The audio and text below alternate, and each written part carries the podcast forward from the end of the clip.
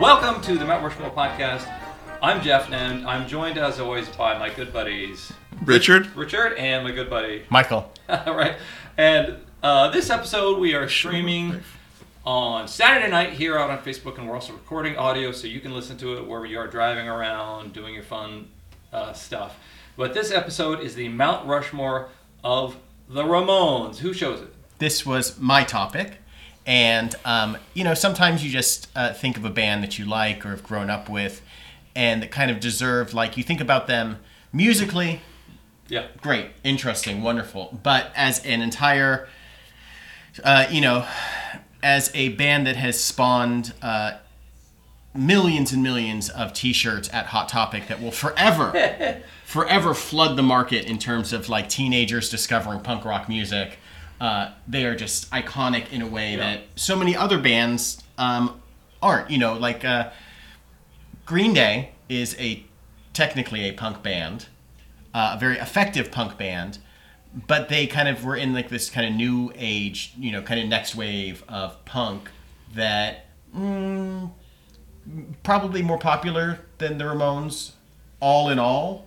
But they're not the Ramones. I think it's very hard to be like one of the original uh, progenitors of a type of music, and also like a just an iconic image, you know, uh, an iconic um, band in a scene. Like they're they're just there. They're the Beatles of the uh, kind of Of early stages of punk. Yeah. Yeah. Right. was it that Doc said, and I think this has been said of a few acts, or you know, um, everybody who saw, not everybody saw the Ramones on tour, but everybody did start a band.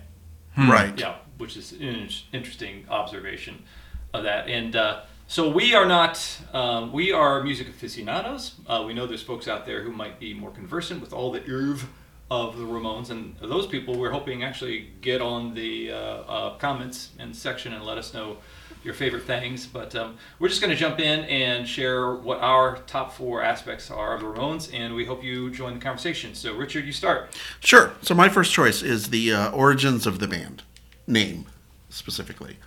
Um, you know, Ramones is not any of their names. I don't want to.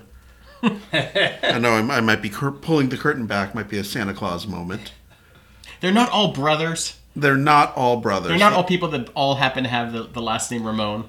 It would have been a great coincidence if Yeah. they did. But no, they are not. Um, actually, they got their name because Dee Ramon, the bass player and one of the founders, was a big Paul McCartney fan, big Beatles fan. And the legend goes that when Paul McCartney was first touring with the then Silver Beatles, when he would check into hotel rooms, he thought it was fun to give an alternate name because that made them seem more like rock stars. Um, so his name was Paul Ramon which is the dumbest name you could possibly think of. Well, Dee Ramon. But Dee Ramon, Dee, Yeah. it does sound a little. Dee Ramone does sound like a, uh hairdresser from the '60s. but that's so. So he, uh, Dee Ramone thought that was a, a very cool thing and kind of an in thing, and decided, well, we should all be Ramones, and the rest of the band somehow went for it. Yeah. I don't know what kind of conversations had to take place, what kind of negotiations to be able to agree. Yeah, yeah I guess that name works, but it, in the end, is a perfect name for the band. I mean, you can't imagine them being called anything else Yeah. other than the Ramones. I think that there is something very. Um, I don't know how intentional it is, but there's like the branding aspect of this band. I, I don't know. You know, they are this punk band from Queens. Mm-hmm. And like, suddenly you just generate an automatic thing to allow anyone to be in your band with a name, with a, you know, a new a new first name, a new last name, and suddenly you can be a Ramon as well. It's very welcoming in a way. Right. Um, and I, I'm also fascinated by this because I, how- about how stories about the Beatles got passed around. It's not like today where I can go online and go to the Wikipedia page and find out, oh, Paul McCartney had a pseudonym and it happened to be, you know, that would be on a BuzzFeed list or something like that of 15 facts about the Beatles you didn't know. Yeah. But back then, is like you had to be a hardcore fan, and this was like a word of mouth type thing. So for this guy in Queens, you know, who came came there by way of Germany, to somehow be able to know this information is uh, pretty fascinating to me. Yeah, you know that's funny. The the name Ramones unites them as a band, but there is a sense of a, a in their are they from Brooklyn? I forget where they're from. Queens. Queens. There's a sense that Ram- they're kind of in a gang, and once you once you mm-hmm. get in jumped into that gang, you're now one hmm. of the Ramones. so it the leather jackets, all that kind of stuff feels feel like it could have been part of a rock band, but also kind of a, a street gang or something. Like Right, and, that. and comparing them to the Beatles, I mean, they kind of took that approach, like you said. Like the Beatles had the sort of, we all have the same haircut, and we're all going to dress in the same types of suits. Yeah. And we're going to be part of this. If you're going to be part of the band, you're going to fully commit all in to be part of the band. yeah. And that, you know, for God's sakes, if you were a Ramon, you were committing to however, however many years of 200 tour dates a year and making an album every year or so. Yeah. It was work. Yeah. It does seem like they took a, an aesthetic that wasn't foreign to a group like the Velvet Underground, but took all the art punk stuff out of it and just kept that uh, kind of the grungy rock stuff there. So, all right, Michael, what's your first Well, I'll. I'll move up. I was going to talk about this later, but I'll talk about the replacement Ramones of uh, Marky, Richie, Elvis, and CJ. And I think that they're, I think that just goes hand in hand with just the last name, just the name of the band themselves. That you be, you enter this band and you become one of them. Yeah. You know, Marky was um, the first one to join after I God I can't remember who left, but he was the first one that joined rather early. Like after a couple of years, he was like the the new Ramone, and just Marky Ramone was in the band after. Um, yeah, who knows? You know, and that's the thing. If you're part of the Ramones you're, and you're gone, ah, a new Ramone's gonna gonna come in to take your Yeah. place. You, you lose a bass player. Uh oh, here comes Here comes CJ. but they're like i think that there is an element of um, uh, like i mentioned earlier like being welcomed in anybody could be a part of this band uh, any you know and that anyone can start a band too. Right. Eh, make yourself a ramon and you know there are these guys that toured for what 25 years? From Yeah. the mid 70s to The early 1996 90s, yeah. 96 97 something like that when they had their last show. And they were just doing it. And they were they never really they never really changed how they were as a band on stage. They went in they played fast and hard and left and they were the ramones they didn't have big flashy stage shows they didn't augment things they were just the ramones all the way through and it didn't matter which one came in to fill that role alongside you know uh, joey it was just like okay Yeah, Joey. It's almost like the Spinal Tap. You had Yes. Joey Yeah. and Johnny Ramone versus you had David St. Hubbins and uh, Nigel Tufnel, and then you kind of had everyone else who had kind of fallen in at some point. Some exploding drummer there. Yes. Well, that just plays the music and the aesthetic and the job. It's like being a Ramone is a job. Right. Yeah, and doing music is a job, and and also we are a rock band, which doesn't mean we're gonna have our indulgent um, uh, Satan worshipy velvet bathrobe phase, or you know. And I remember Right. um, is Angus or Malcolm, I think Malcolm from ACDC, commenting on listening to the Stones' "Sympathy for the Devil" and saying, "I can't believe this incredible R&B act." is indulging themselves in all this studio n- navel gazing BS, and that's only to later return to their R&B roots. Like we'll just we'll just be one ahead of them by never leaving. We're going to do the same album 12, year, 12, 12 times in a row. You know, I think I think about uh, you know the band Marilyn Manson, where you know they, they had a gimmick like a, of their naming of themselves in the band. Like each band member would enter the band, they their first name would be uh, of a famous you know 1950s through 60s kind of pinup, Yeah. you know, uh, uh, some sort of a beautiful Cheesecake. woman Cheesecake, cheesecake, yeah. yeah. and then you know the last name would be a serial killer. Yeah. So you know Marilyn Manson, all these you know uh, Gidget Gein, and on and on. And then later it's just like oh Bucketheads joining Marilyn Manson. It's just like ah the bloom's off the rose. Right. like who cares if it's just like oh Todd Smith's is oh yeah he's the, the bassist for Marilyn Manson. I was Yeah. like well the whole thing was that don't you remember the whole thing? The Yeah. thing about the whole, and it's just like, uh, well, fuck- Yeah. One, one, fuck that guy anyway. Yeah. Uh, but two, it's just like at least the Ramones kept it pure. Yeah,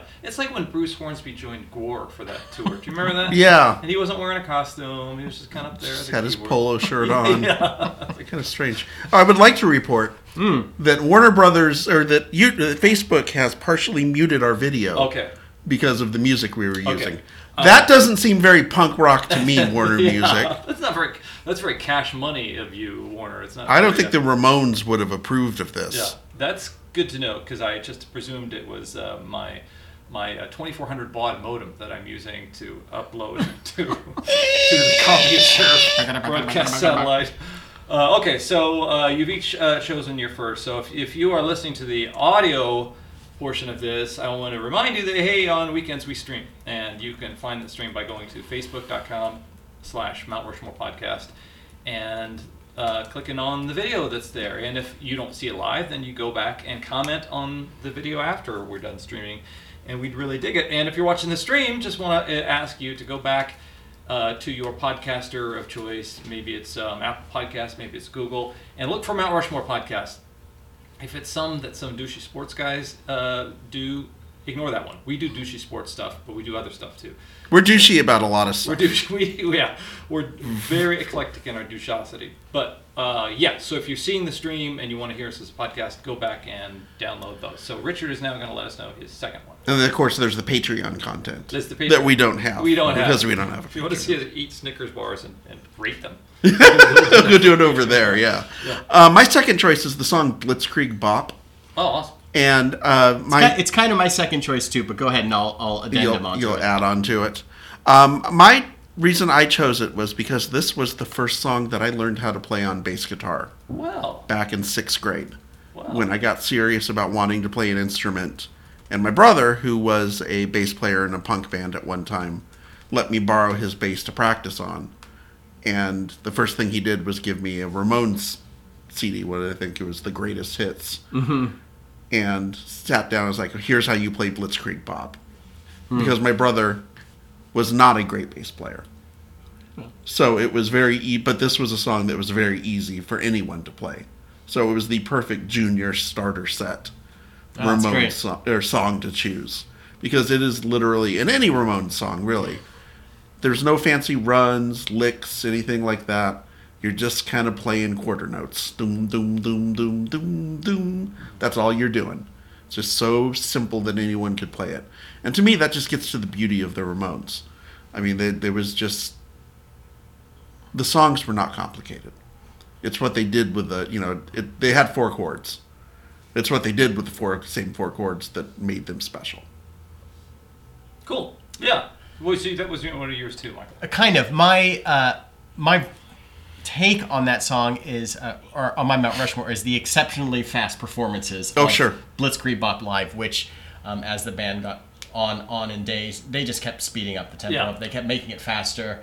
You know, Joey Ramone would sing. Um, he'd never quite say Blitzkrieg Bop. He just blah, blah, blah, bop. and just like I don't know if it if how I don't know the reasoning for it. It was just because maybe they performed it, you know, by the mid '90s, maybe a hundred thousand times in concert, and you just want to speed through the song that's already two minutes long, Right. Get it down to a clean 155, 150, and just be like, how fast can we play this song? And I love that it's like their their you know their first hit, their first single off their album, the first mo- the most recognizable uh, Ramon song. Right. Starts out with you know hey hey let's go with the thing that became the most one of their most iconic like Right. things that they're, they're just known for.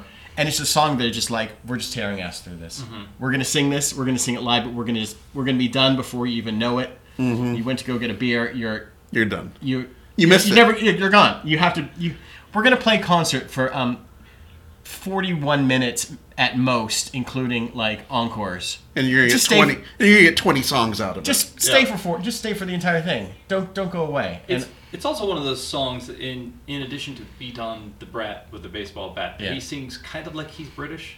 Like Yes. and I think it's the oh kind of the continental Oh, bye, treatment of bye, it. Yeah. bye, bye, bye. I did note. I, I, I, and I know in college we used to talk about this on the college radio station. That progressively, as the Ramones got further along in their career, the songs live got faster, Yeah. and Joey Ramone got less and less intelligible as he was singing them. Well, he had his medical issues. But, Well, that's you know, true.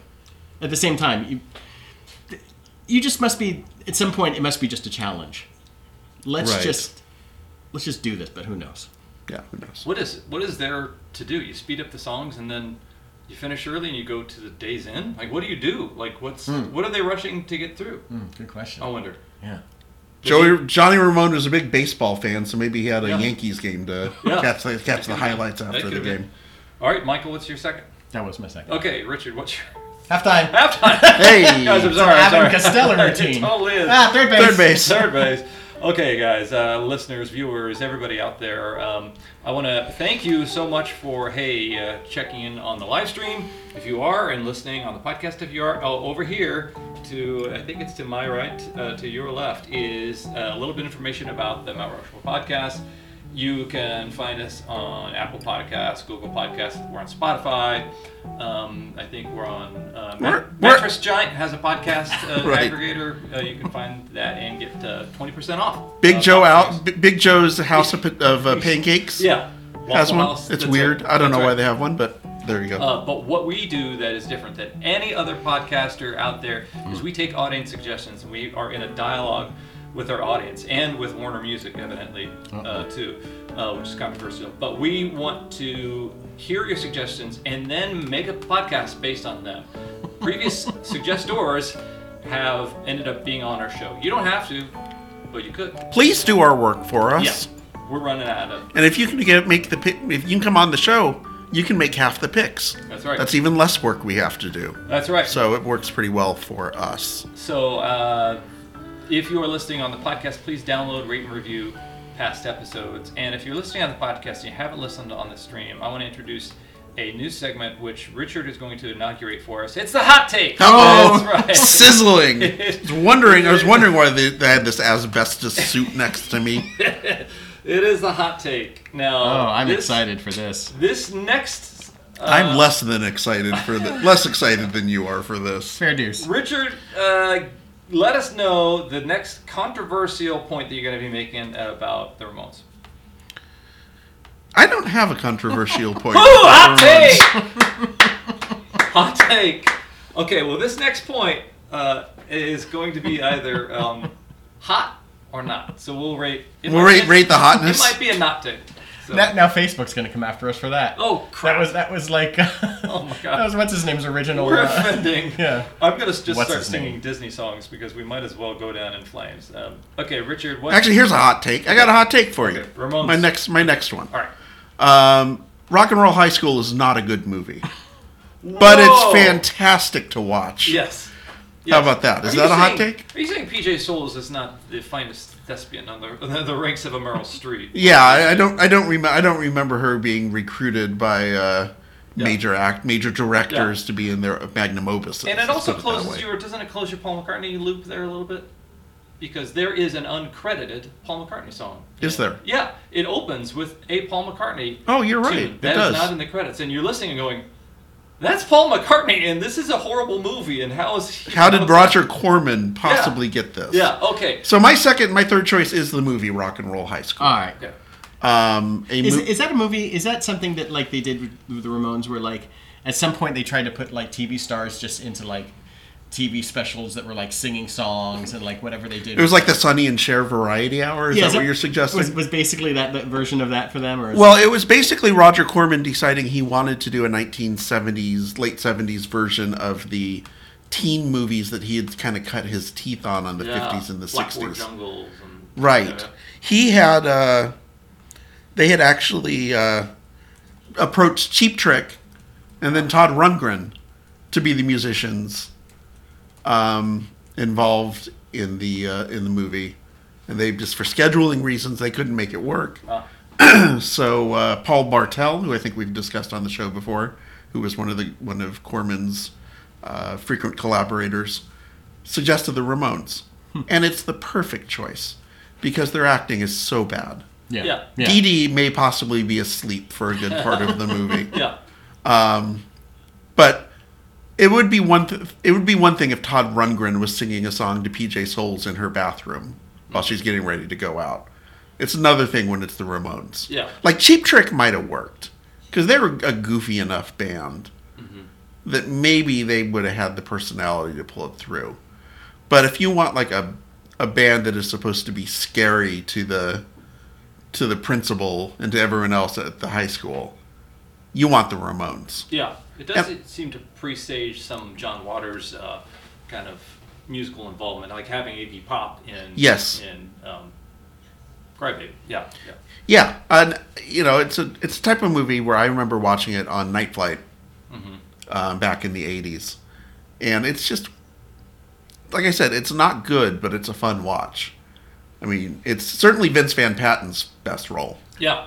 I gotta I gotta see this again. I saw it. I've seen this movie once in like 1997. Like, Okay. and that's it. I remember uh, uh, watched it, and it was like that. Like I said, just fun. But I don't remember. You know, you see a movie once, 25. Do you need to see it again? I need to see it again. yeah, you do need to see it again. Yeah. One aspect of the B movies that were rushed out when rock and roll was starting to be this kind of this marketable thing, when the teenager was emerging as this marketable demographic, is the honorific attitude towards the rock stars that they were able to wedge into the movie. And the Ramones have a certain amount of menace to them. You could see the principal warning against them. They would warn against the Ramones like they would warn against chlamydia. Do your you know? parents know you're a Ramone? Yeah. That's the, the classic Yeah, line. but also the uh, what I love about this that they don't do in like those old rock and roll movies is um, uh, you would show these Bobby Soxer kind of girls going, "Ooh, it's Bill Haley. He's dreamy. No, he's a fifty-year-old Yeah. man." yeah. He looks like a substitute teacher Yeah. in a woodworking shop or something. yeah, uh, and like the Ramones weren't exactly like hunks or anything like that, but um, they don't do that in in that that film, so that's fun. Okay, that's a cool pick. That's a cool pull. All right, Michael, what's your third choice? My third choice is the way that Joey Ramone stands when he's singing into the microphone. Oh yeah. Sure. There's just something so iconic with his one leg uh, bent, you know, more than 90 degrees, his other leg straight back, practically touching the drum kit, uh, his microphone stand almost in the same like leg direction as his leg, just kind of bent in that weird kind of over L shape, and he just tears into every song. And there is something that is. Uh, maybe it's because he's you know six foot six, six foot seven. He's just this huge guy that's gangly and is Big bird looking dude. he is so you know he's uh, i know that when joey ramone god bless you i hope that you're resting in peace in a leather jacket in heaven someplace uh, he's one of those gruesome lead singers that I Right, have that on- you've I- talked I, about, have yeah. like this constant list in my head including the guy from the verve and Yeah. uh, listen mick jagger you're on my list too Are you familiar with a, uh, a, a little band called Supergrass? yes the guy from supergrass looks like mick jagger but if you kind of smushed him Yes. a little bit there's like if someone took like modeling clay and was just like And possibly crossed with a chimpanzee. Yeah. Oh, who's else? I have another Didn't one he on my marry list right now. Liv Tyler or something? No, you're thinking of the guy from Space Hog. Space Hog. Okay. Ric Ocasek too. Yeah, Like sure, all these yeah. guys, there's a similarity of them, but Yeah. they are just in, indelible, just amazing frontmen. And I think that Joey Ramone, you know, what captures the the band, the look, the, everything about it is just this guy that's out there, that stands over everyone, but he brings himself down, and he's just so passionate into it. Um, you know, you think of people like. Um, with holding their microphone and think of like Elvis, who would you know kind of dance with the microphone, and it would almost be you know there was always you know with the Ramones there's always this kind of 1950s ish 60s sort of thing, yeah. thing that's going along that kind of blends into their music. Um, that they what you know they're this punk band, that, but nothing that shies away from them is they have this love of 50s and 60s music. You know they grew up in it, so you can imagine that uh, Joey Ramone would admire someone like Elvis uh, with with like a a performance like that he he does effectively a performance with his the with the microphone on stage that is just uh, it's just so iconic, and I think that is just right there Yeah. with with all of it. There's a, a guilty pleasure I have. It's the Men in Black films.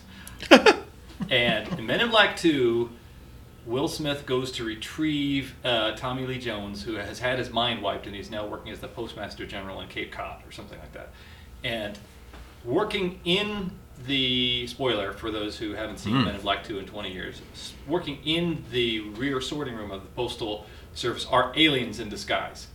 Um, and there's an alien who looks exactly like Joey Ramone, and the only thing that they do to change him is they remove his wig and reveal that he's bald. He's a monster. They built, they designed a monster that looks exactly like Joey Ramone and still looks like a scary alien. Hmm. So there's the other ones have like heads that remove and all that kind of Yeah. stuff like that. They said just make him look like Joey Ramone. Yeah, we're- that's we're scary. That's scary enough. All right, Richard, you're fourth Fourth and and final. and final. Also Okay, also okay. final. Is that a hot take that it's my final choice? Yeah, I- Maybe my final choice ever. You look out. The crosshairs might be coming. For Oh, gee, here. many Christmas. Okay.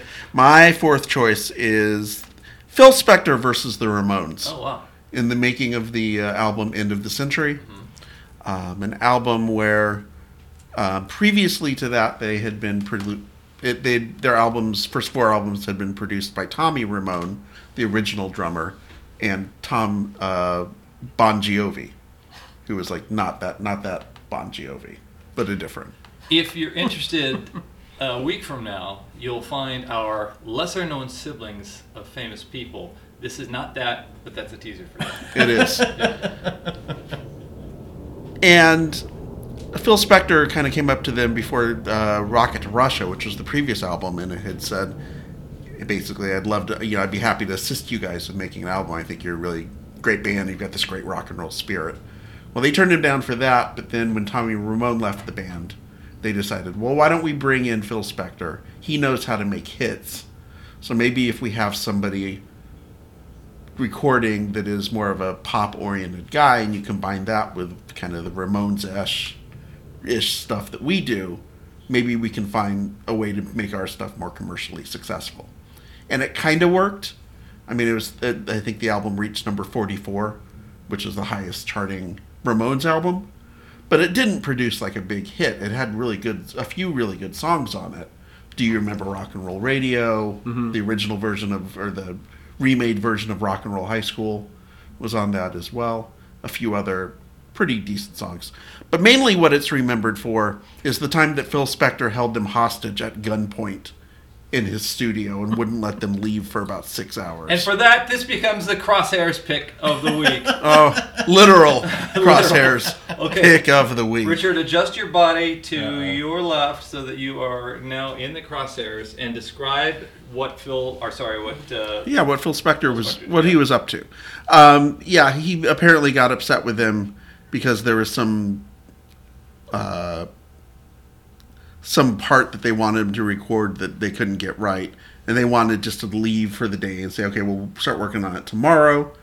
He decided, no, working on it tomorrow isn't going to work for me. That's not my schedule. So let me go get my gun and point it straight at Dee Dee uh, Ramone's chest, and. Uh, make sure everyone sticks around for a little bit longer. So I'm not suggesting that this was a uh, a look ahead to anything else in Phil Spector's life. yeah, I wouldn't want to legally suggest that. Um, but it was pretty clear even back then the guy was batshit crazy. yeah, And uh, it, it just didn't work. Apparently, he would. The Ramones w- would work fast, as you can imagine, whether they're on stage or making an album. And apparently, Phil Spector would sit there for two, three hours getting the drum sound right. So Marky Ramone would hit the snare drum and he'd have to adjust it and adjust it, and this would go on for hours. Yeah. They could make a whole album in two hours, probably, in the the old way of work, their way of working. yeah. And it just never worked. Hmm. And it's just one of those ideas where it's like sometimes these sometimes the producer artist matchup works where you go that's just crazy enough that it might work where the two these two sort of they'll bring out the best in each other Yeah. this was not it Not it. this was a bad idea that you could see as a, as a bad idea from way down the track and here it came barreling down on the ramones and Mm-hmm. Yeah. they just got stuck with It's like you're talking about uh, Todd Rundgren earlier. Todd Rundgren producing Grand Funk Railroad. You know, like yeah that- am i out of the crosshairs by the way You're out of the crosshairs. Okay, good. Yeah, Don't know if he pulled the trigger on that one or not. i don't know You were stuck in there for a long while, and I could see, you know, he was, he had, Itchy trigger finger. it was like the, you know the release was there, and he just had the soft. He could have done it any time, but I Right. was doing the toss the gun back and forth. Like doing the- But you're right, like like Todd Rundgren doing the New York Dolls. yeah, That shouldn't work. Yeah. But somehow it did. yeah. He's the guy that they hired to put keys and, and harmonies in the background. But why would you bring that guy in for a, a punk band or something? It just doesn't doesn't make sense. But okay, uh, uh, Michael Winfield, you've avoided both crosshairs and hot takes. So Whew, unless fate, I have some other graphic in here, I think fate you're- is Can with you, me. can you pull up face, uh, Photoshop real quick? I can uh, whip up a. Uh, Yeah, I, would, I was gonna do presidential address. Let's see if they got da da da da da da da da. Uh, my fellow Americans. uh, my uh, fourth choice is the phrase "gabba gabba hey."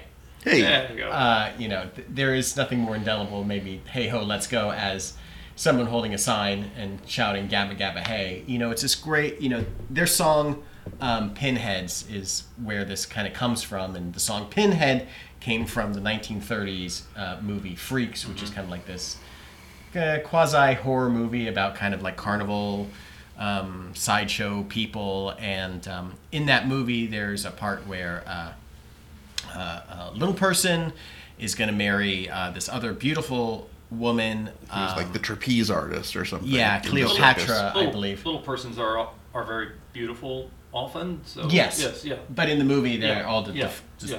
you know, kind of displayed. You know, they have the people with the woman that's missing arms. Yeah. They have the Bearded the lady. bearded lady, Yeah. uh, the kind of the bird, you know, Yeah. the traditional The crab, crab boy, stuff like that. Yeah, and um, so at some point in the movie, uh, uh, one of the little people inherits a bunch of money, and this other woman's going to marry him to get the money, and uh, she kind of comes to meet all the other um, kind of circus performers, the uh, the sideshow performers, and they start like chanting, "You're one of us." Gobble gobble, hey! You're one of us. You're one of us.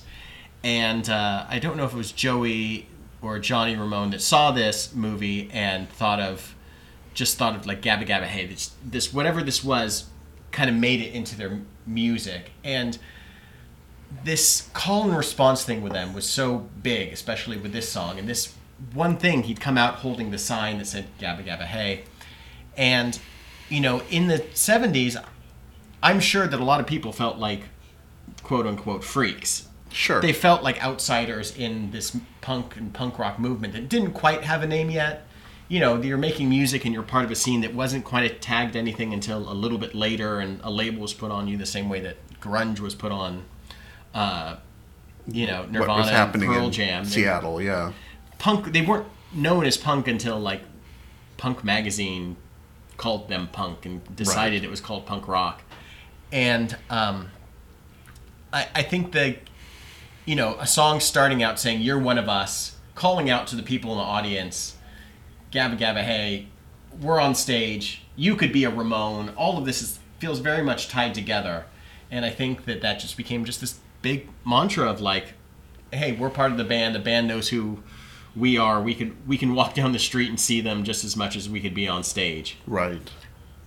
Wasn't it also? Uh, this is not related to um, like the outsiders embracing the band and embracing the identity of an outsider or a freak as they portrayed, but they got into was that that Ramones doc where they talk about them touring Mexico or playing a stadium show in South America. Yeah, Brazil maybe or something. and Yeah. Just the name, the dark hair, and the name. Uh, they were called Ramones, Mm-hmm. and they were like, "Oh, cool! It's a Latin. These guys are Hispanic." Um, Yeah. So there was a sense of embrace that they received from from people who may have s- seemed on the perimeter of American rock and roll. In Russia, it was. Ramonovich. Ramonovich. Right. Yeah. I heard that's uh, true of uh, the Chic song um, uh, "Les Freaks." Yeah. Then France was it like was, was it in France that it Uh, was beloved? Yeah, Le- Les Freaks c'est chic because it was it was French, but then in Africa they thought it was Les Afriques c'est chic. So it was very chic to be African. So Ah. that uh, I thought that was interesting. It is amazing that that and to get back to what you're talking about, Michael, the uh, idea that the Ramones wound up becoming this beloved band. Yeah. Like by the time that they retired, like everyone loved the Ramones. They were just part of the culture, and they were just you know adorable. I would be I would remiss not to talk about um, what is it, Johnny Ramone. It's buried at Hollywood Cer- Cemetery, Forever, yeah. Hollywood Forever, and just this kind of iconic. He has just this iconic um, gravestone etched to him that is very beloved. You could walk by it and Right. Whenever you go to Cinespia, you Yeah. can go see it. Um, but I just love that idea that this band kind of went from being like these scary outsiders talking about beating on the brat, brat with a baseball bat and how kind of like that was dangerous and, and you know, certainly something you didn't want your kids to get into. Um, I was on, I think, the Night Flight website to get back to them, mention them again. Had a uh, ad the other day they posted for an after school special from 1980 that was, I think, called "My Son Is a Punk Rocker," and it had Bernie Kopell starring in it, and it was uh, like. One day, what happens when your son goes from a nice, quiet kid to a punk rocker? And the kid's eating dinner, and he's got his mohawk and Yeah. his like shirt with the sleeves ripped off. And that was, you know, in 1980, that's what we thought of. That's what, not we, but that's what, you know, the adults, the grown ups, the squares in the room thought of punk rock. So somehow the Ramones were able to go from that to almost like cartoon characters. yeah, literally with the Simpsons. Yes. and then also also with just like, oh, I can go get a baby onesie. And I can get an infant onesie that just has the big Ramones thing Yeah. on it. And I'm sure you can get it for anybody, but like, Uh-huh. it, it doesn't feel out of place. It's just a, an American band that, like you said, is beloved. Right. And I think they were bundled with punk, or they were progenitors of punk, but then kind of bundled, bundled along with it. But there was an aesthetic that punk, that was in the Venn diagram of punk, black leather jacket. Uh, but the Ramones didn't do the, um, you know, the safety pin through the nose or the mohawk or anything like that. They Yeah. just had uh, this, this, this haircuts and things like that. So- Long page boy haircuts. yeah, Yeah. so I think it took about 10 years or 20 years for people to realize no, they really kind of have a really kind of a throwback aesthetic. Oh, for sure. them, yeah. For sure. The very, uh, the generation that was, um, was down on them was really the one they were kind of honoring the music that, that, Hmm. came, that that generation grew up with. So, okay, hey, it's time to um, give some picks here. But before we do, I'm going to ring up our little graphic here and invite you to go. Oh, got to move it. To go to your podcast aggregator and download, rate, and review past episodes that you might find on Apple Podcasts and Google Podcasts. Um, I don't like this graphic opportunity either, so I'm going to try to remember some of these uh, things. But because he survived the crosshairs, uh, Ooh. Richard Manfredi and Phil Spector uh, are going to be a pick there. Um, so, and because the movie was so good, bad, and bad, good, let's go with Rock and Roll High School. And because it's the most memorable thing, I think, about the Ramones, and he's the most lovable, unifying element of the Ramones. Joey Ramone standing at that microphone. And then I think what Michael wrapped it all up with this longevity and um, the evolution of the Ramones from being this parental scare, seduction of the innocent, um, blight, you know, the, the kind of thing that a news story would show, you know, punk rock, is it bad for our teenagers, into something that your 12 year old niece is going to buy at Hot Topic. So let's go with that. So um, thank you for enduring this live stream where things fell apart. Uh, thank you, uh, Warner Chappell or Facebook or, or Right. whatever for For jumping on our yeah, ass. when well, I'll get the bill, you'll send that to me via messenger for forty thousand dollars for partial use of that song. So great. Um, and uh, this has been the Mount Rushmore of the Ramones. I, as always, am Jeff. I'm Richard. I'm Michael.